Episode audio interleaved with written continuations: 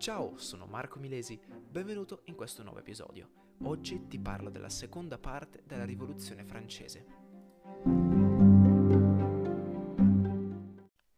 Ci eravamo lasciati dopo il primo episodio eh, alla grande paura del 1789. Spero abbiate ascoltato l'episodio dedicato al testo di Lefebvre, La grande paura del 1789.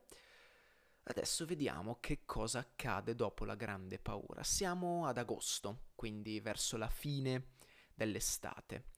Il 4 e il 5 agosto l'Assemblea nazionale costituente dichiara decaduti i diritti feudali, in quanto questa assemblea nazionale capisce di avere ormai in mano la maggior parte del potere, capisce che i contadini vogliono una cosa, ovvero vogliono che i diritti feudali decadano.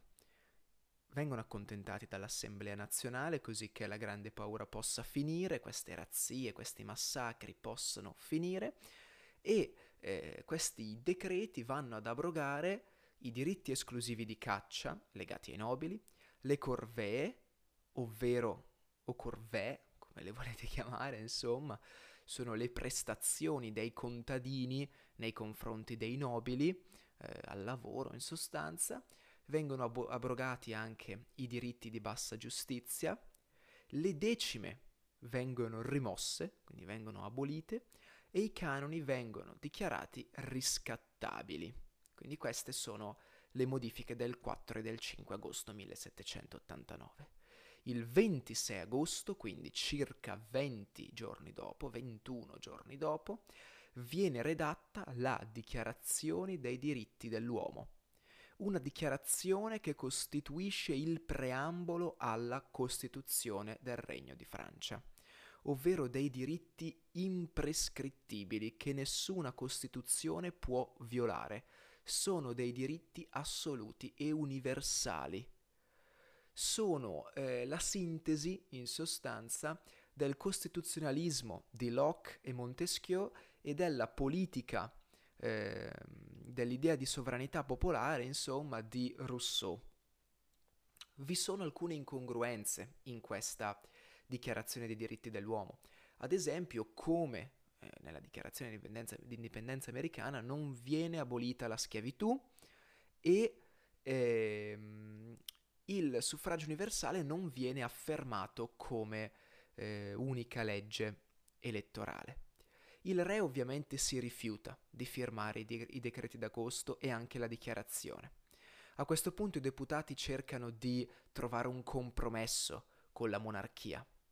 Il 5 e 6 ottobre quindi eh, circa un mese dopo eh, la, la, dichiarazione della, dei diritti feudali, della decadenza dei diritti feudali, eh, sotto lo stimolo e la direzione della Guardia Nazionale e della Municipalità di Parigi, 10.000 parigini, attenzione in prevalenza donne, guidate da Olympe de Gauche, um, armati di picche e bastoni, marciano su Versailles, crede- chiedendo pane. Ecco qua quindi questa fame, fame ovviamente in senso metaforico, allusivo, non è vera fame, quanto più proprio necessità del pane, del grano.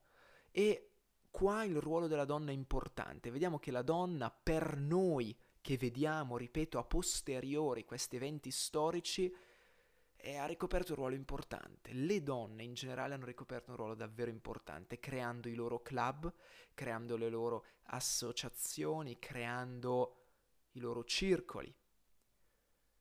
E Olympe de Gauche in particolare propone una dichiarazione sui diritti della donna. Purtroppo però non verrà ascoltata da nessuno.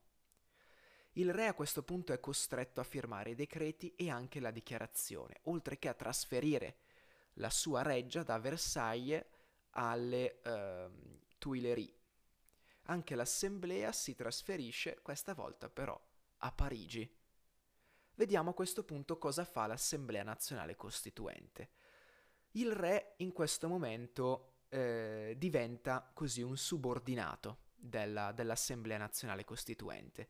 Di conseguenza non si può dire che abbia pieni poteri, l'assemblea, però insomma di sicuro è in grado di decidere in questo momento. Allora nascono in tutto il paese delle associazioni, dei circoli, dei club, in cui si diffondono i giornali, si diffondono i libelli. I libelli sono eh, dei testi di carattere politico, di carattere anche diffamatorio spesso, critico eh, su un argomento, testi brevi. E in questi testi e sui giornali si parla di politica, si discute di politica anche nei club letterari, nelle associazioni, nei circoli, si crea un'opinione pubblica ed ecco qua che nascono i primi schieramenti politici. Abbiamo la società dell'89 formata da moderati, abbiamo i giacobini, quelli un po' più progressisti, innovatori, favorevoli alla Costituzione, nati dagli amici della Costituzione, dal club degli amici della Costituzione, abbiamo detto i giacobini, e infine i sanculotti, quelli che spingono di più per la rivoluzione, quelli che spingono di più per la Costituzione, i cordiglieri, gli ex cordiglieri, Danton, Hébert, Marat e così via. Un testo interessante di Gonnet studia proprio eh, il modello tipico dei sanculotti, rappresentato quindi eh, da, dal, cioè anche dal nome stesso si capisce che è il sanculotto, che in francese è sans culotte, senza eh, i culotti, che erano i tipici pantaloni degli aristocratici, che erano attillati al ginocchio, se, se finivano al ginocchio, ed erano appunto simbolo dell'aristocrazia, della nobiltà. Il sanculotto non li aveva, portava dei normali pantaloni lunghi che arrivavano fino alle caviglie. E questo era, insomma, il principale segno di riconoscimento di un sanculotto. Era quello che pensava di più al proprio movimento piuttosto che a se stesso, come i giacobini, rispetto ai giacobini che sì pensavano alla Costituzione, agli ideali di libertà e tutto, ma più individuali, eh, più, scusate, eh, ideali individualistici. A differenza invece degli ex cordiglieri, ovvero dei eh, sanculotti, che erano molto molto più aggregati, pensavano come un gruppo. Gli ideali di liberté, fraternité ed égalité, che sono alla fine il motto anche odierno della Francia, eh, venivano intesi come una sorta di motto di gruppo. C'era la collettività prima del singolo individuo. Quindi abbiamo detto schieramenti politici. Dal club, socie- dal club, dal club della società dell'89 nasce nascono i moderati. Quindi la società, dello, la società dell'89, ricordiamoci, moderati. Dal club degli amici della Costituzione i giacobini. E dai giacobini i più estremisti diventano i cordiglieri o sanculotti, quelli che partecipano alle rivolte attivamente, ricordiamoci il testo di Gonnet. L'Assemblea a questo punto vara diverse riforme. Riforme giuridiche, amministrative ed economiche e anche religiose, vedremo. Per quanto riguarda le riforme giuridiche, l'Assemblea abolisce i parlamenti delle province, nomina i magistrati che vengono retribuiti dallo Stato, viene abolita la venalità delle cariche, ovvero la possibilità di compravendere le cariche. Nel settembre del 1791 vengono riconosciuti diritti civili e politici anche agli ebrei. Sotto un punto di vista amministrativo dividono il territorio in 83 dipartimenti, non più su base prettamente politica, ma su base geografica. Ogni dipartimento è diviso in cantoni e ogni cantone è diviso in diverse municipalità questo porta ad un decentramento. Sotto un punto di vista economico si ispirano al principio della laissez-faire, del liberismo di Adam Smith. Quindi aboliscono le dogane interne, le esenzioni fiscali, i privilegi delle compagnie monopolistiche. Aboliscono anche le corporazioni di mestiere a favore della proprietà privata.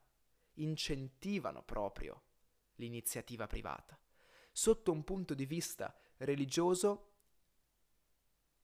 di, um, vietano i voti monastici e sopprimono gli ordini religiosi. Inoltre si crea un sistema unificato di pesi e di misure e ritorna in primo piano il problema economico. Adesso che il problema della rappresentanza politica era apparentemente, o perlomeno era temporaneamente, risolto, l'aspetto centrale ritorna ad essere quello economico, i problemi economici dello Stato. Viene chiamato Talleyrand, il famoso nobile Talleyrand all'italiana. E, ehm, Talleyrand che cosa fa? Talleyrand viene chiamato proprio a risanare il debito pubblico e ha un'idea interessante, molto brusca, molto brutale, ma estremamente efficace, quantomeno sulla carta. Eh, cosa fa? Decide di confiscare tutti i beni ecclesiastici. Qua immaginate la reazione della Chiesa. Comunque decide di confiscare tutti quanti i beni ecclesiastici e di emettere assegnati, che sono una sorta di buoni del tesoro garantiti proprio dai beni confiscati. Gli interessi su questi assegnati inizialmente erano del 5%, poi siccome la gente, coloro che poi avrebbe comprato questi assegnati, capisce che lo Stato ha bisogno di soldi, non li compra. Dice, io posso resistere per come sto andando avanti non ti compro il tuo assegnato con i tassi di interesse al 5%. Aspetto che scendano al 3%. Aspetto che si azzerino i tassi di interesse, così che poi li potrò pagare e li potrò avere con il massimo ritorno economico. Questo è quello che fa, quello che fanno anzi gli investitori. Sono furbi, infatti gli interessi Prima erano del 5%, poi scendono al 3% e infine a settembre del 1790 gli interessi si sono azzerati. A questo punto non possono dichiarare bancarotta, dichiarano un corso forzoso come carta moneta, ovvero impongono un sistema di carta moneta inconvertibile. Ai possessori di moneta cartacea non è consentito di trasformare i biglietti di banca in moneta metallica aurea. Per due motivi. Uno, perché non avrebbe guadagnato nulla lo Stato. E due, perché non poteva, non aveva i, mate- i metalli preziosi, non aveva abbastanza metalli preziosi. Si svalutavano sempre di più questi assegnati, capite? viene varata una nuova legge elettorale nel settembre, eh, nel settembre, scusate, nel dicembre, il 22 dicembre del 1789. Non ha diritto di voto chi non è autonomo e soltanto i cittadini attivi, quindi che pagano delle imposte pari a tre giornate di lavoro non qualificato, hanno il diritto di voto. Tutti gli altri hanno diritti civili, ma non diritti politici. I diritti politici ce li hanno solo i cittadini attivi, quindi che, ripeto, pagano delle imposte pari a tre giornate di lavoro non qualificato, che a loro volta votano gli elettori e possono essere votati gli elettori tra coloro che eh, pagano come imposte 10 giornate eh, di lavoro non qualificato, che a loro volta votano i rappresentanti all'assemblea legislativa. Come conseguenza votano di fatto circa 4,5 milioni di elettori, il 70% dei maschi sopra i 25 anni. Pensate, meno di quelli previsti dal regolamento elettorale degli Stati generali. Quindi, paradossalmente, si fa peggio. Successivamente viene costituita, anzi viene redatta la Costituzione civile del clero ovvero gli ecclesiastici vengono trasformati in funzionari civili a tutti gli effetti, eletti dai cittadini e pagati dallo Stato.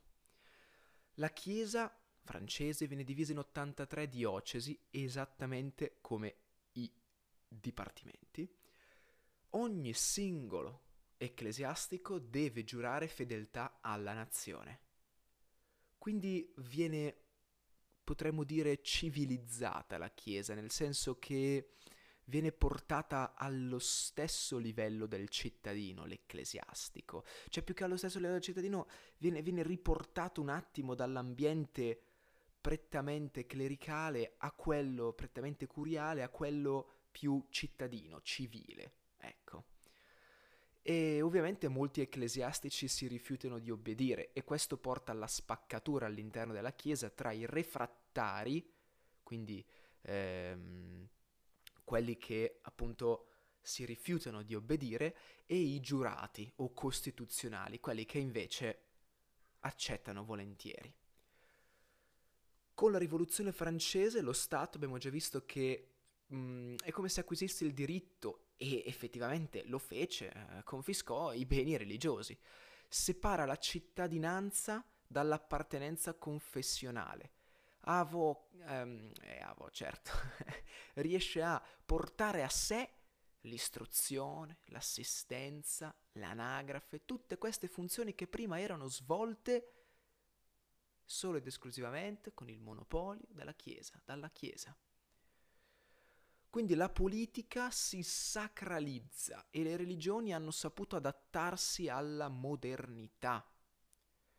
Cioè la Chiesa cattolica si ricentra su Roma. La Chiesa si modernizza in un certo senso durante la rivoluzione francese. Iniziamo ora un altro periodo, quello del 1791-92, dalla tentata fuga del re alla Repubblica. Il re non è in alcun modo rassegnato, non si rassegna a perdere il potere e tenta la fuga con i suoi familiari. Purtroppo viene colto a Varennes, verso eh, i Paesi Bassi, proprio vicino alla frontiera, e viene riportato a Parigi, tra lo scombussolamento generale del popolo. Perché a questo punto il popolo capisce che si è rotto l'equilibrio dei poteri su cui doveva reggersi la monarchia costituzionale. Il re viene sospeso da ogni incarico. La maggioranza dei deputati cerca di salvarne la credibilità, diffondendo la notizia del rapimento anziché della fuga. L'assemblea dichiara l'innocenza del re e a questo punto i sanculotti sfidano l'assemblea e chiedono l'abolizione della monarchia. Si ritrovano al campo di Marte per protestare. La municipalità di Parigi su mh, mm, ordina insomma alla Guardia Nazionale di sparare sulla folla. Si ha una cinquantina di morti. Questo passa alla storia come il massacro del campo di Marte. E quindi si rompe l'alleanza tra l'assemblea e il popolo parigino. La maggioranza dei giacobini, abbiamo detto quindi i costituzionali un pochettino più moderati rispetto ai cordiglieri e ai sanculotti, guidati da Lafayette, dà vita ai foglianti. Ricordiamoci, foglianti da Fayette. E si crea un'alleanza fra cordiglieri e giacobini rimasti, guidati da Robespierre. Quindi abbiamo detto, il re tenta la fuga, prendendo come complice di questa fuga il re d'Austria. E il re d'Austria, scusate, il re dei Paesi Bassi, austriaci, sì certo, il re d'Austria, scusate, quindi che, che era fratello della moglie di Luigi XVI, tenta la fuga, viene preso a Varennes, vicino al confine proprio con i Paesi Bassi, a questo punto si rompe l'equilibrio dei poteri che era sancito dalla monarchia costituzionale. I sanculotti chiedono l'abolizione della monarchia. Si riuniscono al campo di Marte e vengono massacrati, una cinquantina di morti. L'assemblea ordina alla Guardia Nazionale di sparare sulla folla. Quindi si rompe l'alleanza tra l'assemblea e i sanculotti nascono i foglianti, ovvero la maggioranza dei giacobini guidati da Lafayette. E, na- e, ca- e nasce un'alleanza tra i cordiglieri e i giacobini li- rimasti. Questo momento storico è fondamentale poiché cambiano gli schieramenti politici. Quindi il club, il famoso club che più che club era una società, ecco, la società dell'89 dei moderati ormai resiste, sì, resiste come schieramento politico, ma non ha un ruolo da protagonista. I giacobini si separano in due. Quelli che vanno, la maggioranza che vanno e diventano foglianti, guidati da Lafayette, e una minor parte che si unisce ai cordiglieri e ai sanculotti, quindi a tutti gli effetti. A questo punto, guidati da Robespierre, ecco, a questo punto si scrive la nuova Costituzione, la Costituzione del 3 settembre 1791. Si afferma una monarchia costituzionale liberal moderata. Questa Costituzione esprime gli interessi della borghesia agiata e della nobiltà illuminata. Il potere esecutivo spetta al re, e per potere esecutivo si intende il comando dell'esercito e della politica estera. Il re nomina i ministri. Il potere legislativo spetta al Parlamento, il potere giuridico spetta ai giudici, alla magistratura, che sono eletti dai cittadini attivi e dall'Assemblea nazionale, il re ha diritto di veto superabile con una seconda votazione nella legislatura successiva. Il Parlamento è monocamerale, quindi quello che detiene il potere legislativo è monocamerale ed eletto ogni due anni. Qua nasce la distinzione che ancora al giorno d'oggi ci portiamo appresso, che utilizziamo tra destra e sinistra.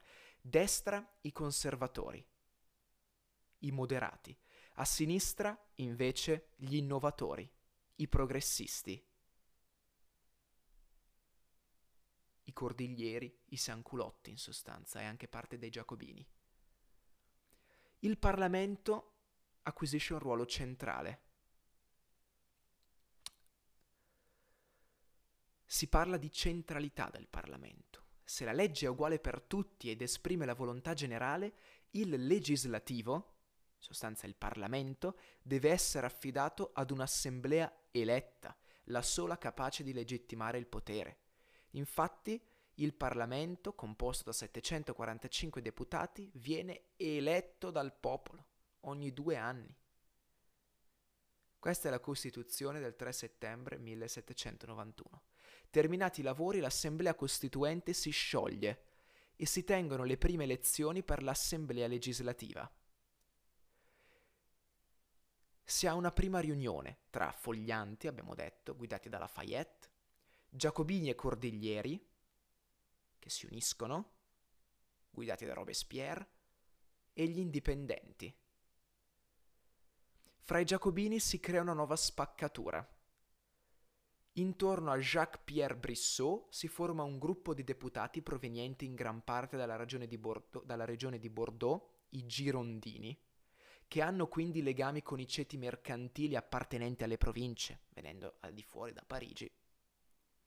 Quindi abbiamo detto foglianti, giacobini che si separano in giacobini e girondini, cordiglieri e indipendenti. 91, 27 8 91. Austria e Prussia firmano la dichiarazione di Pilnitz una dichiarazione attendista.